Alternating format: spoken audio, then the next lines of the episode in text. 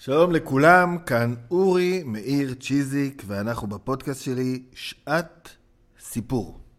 פודקאסט בו אני מביא בכל פרק טקסט אחד מהספרייה שלי, הספרייה של המרכז להנהגת הבריאות, מספר עליו ומקריא אותו. היום אנחנו בפרק 31, בו אנחנו נקריא על שמן מספר שנקרא תעשיית מזון. מהותה ותהליכיה. זה ספר מדהים. אני אספר לכם שקיבלתי מתנה, ספר מאוד מאוד ישן, עוד מעט נדבר על התיארוך שלו. קיבלתי אותו מתנה מירון טובין, שלמד פה, במרכז להנהגת הבריאות. אה, זה אחד מהספרים שאנחנו לא מוציאים מהספרייה פה ולא משאילים אותו מפאת ערכו הרב. לספר קוראים תעשיית המזון, מהותה ותהליכיה, וכתב אותה יעקב פייגנבאום, זה ספר שנכתב סביב שנת 1947, אה, כתוב על דוקטור יעקב פיינגנבאום, שהוא יועץ טכני למפקח על המזונות של ממשלת ארץ ישראל, לשעבר עובד במדעי, במדעי במחלקה לכימיה, מהוועדות לחקר הסרטן ובמחלקה לביוכימיה של האוניברסיטה העברית בירושלים, ירושלים תש"ז. יש פה גם אה, הקדשה כזאת בכתב יד בשם ועדת תרבות של מאפיית אחדות תל אביב, שנה טובה, כך כתוב. ויש פה גם אה, הקדמה שנכתבה ביוני 1946 בירושלים, מאת ג' וולש, המפקח על המזונות ויועץ כלכלי להוד מעלתו, הנציב העליון לארץ ישראל. זהו, וכך מתחיל הספר, יש בו אה, הרבה מאוד פרקים על חלב ותוצרת חלב, קמח ותוצרת מאפה, פירות ושימורי פירות, שמני מאכל, שמרים, בשר ודגים. זה היה ככה תחילתה של התעשייה הרצינית של המזון בארץ ישראל, וזה נותן לנו, הספר הזה נותן לנו הצצה גם למה היה פה לפני, מדובר על 70 ומשהו שנה מבחינת אה, מזון, וגם איך פעלה פה תעשיית המזון באותם שנים. אנחנו נקרא קצת ככה אני אבחר מה לקרוא לכם, חלק מהדברים לדלג, מה שלא יעניין. מתוך, הפר, פרק, מתוך פרק ד' שנקרא שמני מאכל. זה מאוד מעניין, אנחנו נקרא קצת uh, מהפתיח ואז שמני מאכל ושומנים בארץ, קצת על כבישה, זיכוך, כל מיני דברים נהדרים. שמן זית, בואו נתחיל. שמנים. ערך התזונה הרב של שמני המאכל והשימוש הרב בהם בתעשיות המזון מחייבים תיאור מפורט של מוצר מזון חשוב זה. יש להבחין בין שמני מאכל לבין שמנים מינרליים ושמנים אתריים. שמנים מינרליים מסוג הנפט מורכבים מפחמימות, ואילו שמני המאכל מופקים מצמחים ומורכבים מאסתרים של כהל שערכו רב וחומצות שומניות אורגניות וחומצות שומניות אורגניות. הכהל המצוי באסתרים האלה הוא הגליצרין והשומנים נודעים בשם תת-גליצריד. הגליצריד יכול להתהוות אם בצורת שמן נוזל או בצורת שומן מוצק. תכונה זאת תלויה בדרגת הרבייה של מולקולות חומצות השומן. מאחר שהגליצרין מהווה במשקלו רק חלק קטן מהרכב השמן, כחמישה אחוז, ממילא יוצא כי החומצות השומניות הן המקנות לשומן את תכונותיו האפיוניות החשובות ביותר. שמני מאכל ושומנים בארץ. יש פה עוד הרבה חומר, אבל אני קצת ככה מדלג. בארץ מייצרים מצמחים שונים שמני מאכל רבים, כגון שמן זית, שמן סומסומין, שמן כותנה, שמן בוטנים, שמן קוקוס, שמן חמניות, מרגרינה, כבר אז הייתה מרגרינה ותחליפי סמנה. סמנה היא חמאה מזוקקת, וכבר אז הכינו תחליפים לאותה סמנה טובה. חומר הגולמי שמייצרים בו שמנים אלה מתקבל מקצתו מצמחים הגדלים בארץ ומקצתו מחו"ל. להלן נעמוד על כל אחד מן הסוגים האלה לחוד ועל תהליכי ייצורם. עצירה זיכוך והפגת ריח. שיטות העצירה והזיכוך של החומרים השונים שמאפיקים הם שמן מושתתות בדרך כלל אותם עקרונות יסודיים לגבי כל השמנים, אם כי קיימים שינויים בפרטי העיבוד בין שמן אחד למשנהו. את השמן אפשר להפיק מן הצמח, אם על ידי כבישה ואם על ידי מיצוי בעזרת חומרי המסה. גם שתי שיטות, השיטות רווחות בארץ, אף כי שיטת הכבישה היא השכיחה ביותר. הכבישה, שימו לב, זה אה, מה שאנחנו קוראים היום כבישה קרה, למרות שהיא לא תמיד הייתה קרה, והמיצוי על ידי ממסים זה הזיכוך. בסדר? כבישה, את החומרים המכילים שמן ובעיקר את הזרעונים מנקים תחילה כדי להרחיק מהם את כל יסוד נוכרי, כגון אבק, חול. זוהי בעצם פעולת הניפוי הנעשית בנפות. וכדי להרחיק שברי ברזל הנטפלים לזרעונים משתמשים במגנטים. כך קודשים את הזרעונים כדי לקלוף אותם ולסלק את קליפתם או תרמיליהם. את הזרעונים המקולפים או חומר אחר מכיל שומן קודשים במכתשים מיוחדים. וטוחנים אותם במטחנות גליליים. את החומר הקטוש מעבירים אחר כך בתהליך כבישה חם או קר. אפשר להשתמש גם במכבשים הידראוליים וגם במכבשים אחרים. כבישה, אנחנו מדברים פה ממש על כבישה, על מחיצה, לחיצה. לפי שיטת הכבישה החמה מחממים את החומר הגולמי בחום של 100 מעלות צלזיוס. להערתי זה כמובן אז כבר לא בכבישה קרה, לערך. ואחר כך מעבירים אותו למכבש. לחץ הכבישה עולה לאט לאט עד שהוא מגיע לשיעורו המקסימלי. השמן המופק בדרך זו זורם לדודי משקע שתחתיתם בצורה קונית, כמו קונוס. החומר הרירי ושאר החלקים הגסים שוקעים בהדרגה בדודים אלה ומכאן מעבירים את השמן דרך מכבשי סינון שתפקידם להרחיק את העכירות מן השמן. לאחר הסינון מועבר השמן למיכלים. אפשר להפיק את השמן גם במכבשים חלזוניים, הפועלים אף הם לפי שיטת כבישה חמה. עכשיו אנחנו עוברים למיצוי על ידי ממיסים. זה חלק מהתהליך של אה, אה, זיכוך, כמובן. אה, שיטה זו עשויה להבטיח מיצוי כמעט מושלם של כל השמן מן החומר הגולמי.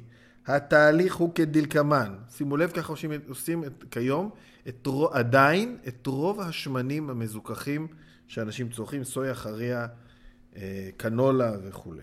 טוחנים את החומר הגולמי, רצוי לפתיתים, ושורים אותו לאחר מכן בממס מתאים.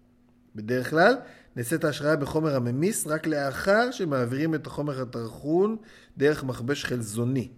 יש להתמנע מבחינה דקה מדי של החומרים המכילים שמן, הואיל והכוספות המתקבלות מקמח דק מוצקות מדי, וקשה למצות מהם את השמן ואת החומר הממס.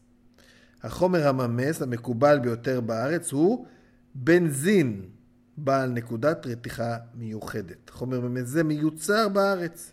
נקודת הרתיחה שלו היא בין 60 ל-90 מעלות. חומר ממס זה הוא הזול ביותר המצוי בארץ ומעלתו היא שאינו ממיס רבים מהחומרים האורגניים הבלתי שמנים שבקמח הזרעים. מבחינה כימית, אין הוא חומר טהור, כי הוא מורכב מתערובת של פחמימות שונות, שבהרכבם אנו מוצאים אטומי פחמן בשיעורים שונים, ובעיקר האקסן והפטן. האקסן זה חומר שעדיין מאוד מאוד משמש את התעשייה, והוא הינו חומר מאוד מאוד מאוד מסוכן. הממיסים הרווחים ביותר בשימוש הם בנזין, תת-כלור אתילי, בנזול, פחמן דיסולפית, פחמן טטרקלוריד, אציטון והטרטילי. בשני הממיסים המוזכרים לאחרונה משתמשים בעיקר בעבודות המעבדה. בדרך כלל נוטים, נוחים, ידי כל הממיסים להתלקח, ואף הופכים לחומרי נפץ חזקים כשהם מעורבבים באוויר בדרגת חום מסוימת. אוקיי? בתהליך המיצוי מזרימים בדרך כלל את הממיס בכיוון נגדי לזרימת החומר המכיל שמן. לאחר המיצוי מחממים את הכוספה על ידי עדים כדי להרחיק את החומר הממיס מן הכוספה. כוספה. זה בעצם, ה, אה, אה, בעצם זו הטענה העיקרית, שהם משתמשים נגיד באקסן, שהוא חומר אה, מאוד מסוכן שמייצרים מבנזין כדי ל, לייצר שמן מזוכח, אבל הוא רובו, הוא כולו מתאדה ולכן אין פה סכנה. אבל, בהמשך פה כתוב, השיעור הנותר עד היום נותר שיעור כזה, אני יודע, מכיל כמויות קטנות מאוד של שמן.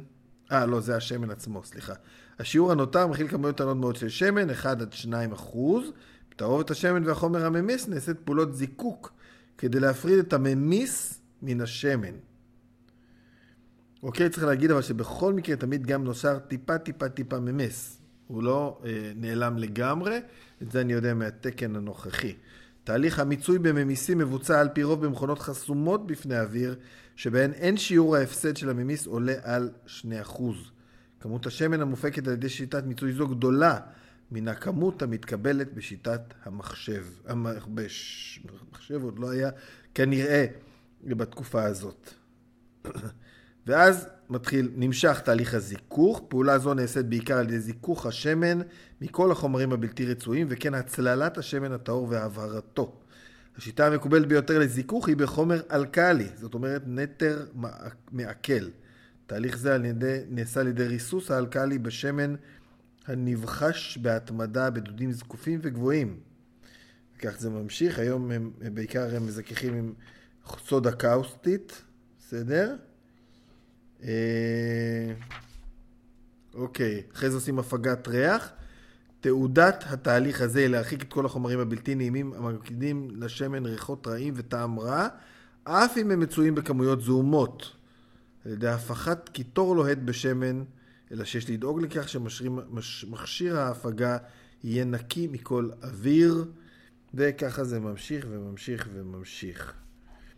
אה, שמן זית, בואו נראה מה כתוב פה על שמן זית. כמעט כל זני הזיתים שהוזכרו בפרק על שימור זיתים משמשים גם בייצור שמן, אלא ששיעור השמן וכמות תפוקתו שונים לפי הזן, דרגת הבשלתם של הזיתים ושיטת הכבישה. מן הזנים החדשים שהוכנסו לארץ לא מכבר יש לצפות לתפוקה של שמן משובח יותר מן השמן המופק מן הזיתים המקומיים. שיעור השמן בזיתים גדל והולך ככל שהפרי מבשיל. בימי המלחמה נקבעה עונת מסיק הזיתים לצורך הפקת שמן על פי פקודת הפיקוח על המזונות, ועונה זו מאוחרת יותר מעונת מסיקת הזיתים המיועדים לשימור. חוק זה היה דרוש כדי למנוע מסיקת זיתי בוסר של תפוקת שמנם, שמנם זעומה ואיכותם ירודה. זיתים בשלים יתר על המידה, תפוקת, תפוקת שמנם מרובה יותר, אך עם זאת מכילים הם יותר גליצרידים הגורמים להתאחרות השמן ובייחוד בעונות הקרות. ואילו זיתי בוסר, תפוקת, תפוקת שמנם קטנה, ואף טעמו של השמן זה וריחו אינם משובחים, צבעו דל וטעמו מר. עונת מסיקת הזיתים המיועדים לייצור שמן מתחילה במחצית השנייה של נובמבר, ונמשכת בכל חודש דצמבר. תקופת הכבישה נמשכת איפה מ-40 עד 60 יום. אם נחשב את היבול הממוצע של עץ זית המקבל טיפול והשקעה במשך שנתיים, נמצא כי יבולו הוא מ-30 עד 50 קילוגרם זיתים, המפיקים משלושה עד חמישה קילוגרם שמן. תחשבו שעל פי זה, כך היה בעבר, היום זה כבר קצת יותר, המצב יותר טוב, מעשרה קילו זיתים מפיקים קילו שמן אחד. בסדר, פה גם uh, מספרים על uh, כבישת הזיתים לשמן. יש פה, אנחנו מכירים את השיטה הזאת של כבישת זיתים לשמן. אז עוד לא היו את הצנטריפוגות כמו שהם משתמשים בהם היום. אה, ויש גם כמובן, אה, סופר פה על שמן אה, מזוכח, השימוש בשמן זית. הזית ושמנו, בין בצורה זכה ובין בצורה בלתי מזוככת, הוא ממזונות היסוד בארץ. שמן זית הוא השומן המקורי, העיקרי לאוכלוסי הארץ. הוא משמש תוספת לסלטים, לבישול, לטיגון, נחשב לשמן הטוב ביותר לצרכי שימור דגים בקופסאות, סרדינים, ויכול לשמש גם לייצור סבון ממין משובח מאוד. כדי להבטיח את ניצול שמן הזית לצורך עיבוד הסבון בלבד, נוהגים להוסיף לו שמן רוזמרי לשם פיגול. אה, זהו, יש הרבה על שמן, יש פה עוד על שמן סומסום שהשתמשו בו, אה, שמן כותנה, שמן אגוזי קוקוס, שמן בוטנים, שמן חמניות, ואפילו יש פה מרגרינה, שהיום אנחנו יודעים שהיא מזיקה ויותר, אז עוד לא ידעו זאת, המרגרינה היא תחליף לחמאה המיוצרת משומני צמחים על ידי ערבוב שמנים נוזלים ושומנים נוקשים, בין בתוספת חלב ובין בלי תוספת חלב. עושים אותה דומה לחמאה, שיפור המרגרינה על ידי הוספת ויטמינים, תחליף סמנה או גי. תחליף הסמנה או הגי הוא תערובת מכנית של שומנים נוקשים ושומנים נוזלים בשיעורים שונים לפי עונת השנה. מדהים בעיניי שכבר אז הכינו תחליף סמנה והפסיקו להשתמש בש... בסמנה, מדובר על לפני 70 שנה, זה פשוט מדהים. טוב, זו הייתה הטעימה שלנו מהספר שנקרא תעשיית מזון, מהותה ותהליכי הספר שמלא בכל טוב. אני חוזר אליו כל פעם ללמוד אה, דברים חדשים, קצת על תעשיית המזון בראשית המדינה ואפילו לפני, בתקופה הבריטית. אה, זהו, סיימנו. אני מזמין אתכם לעקוב אחרי הפודקאסט שעת סיפור, וגם לעקוב אחריי ואחרי הפעילות של המרכז להנהגת הבריאות, גם ברשתות החברתיות וגם באתרים שלנו. אני אורי מאיר צ'יזיק, ואנחנו ניפגש בפרק הבא.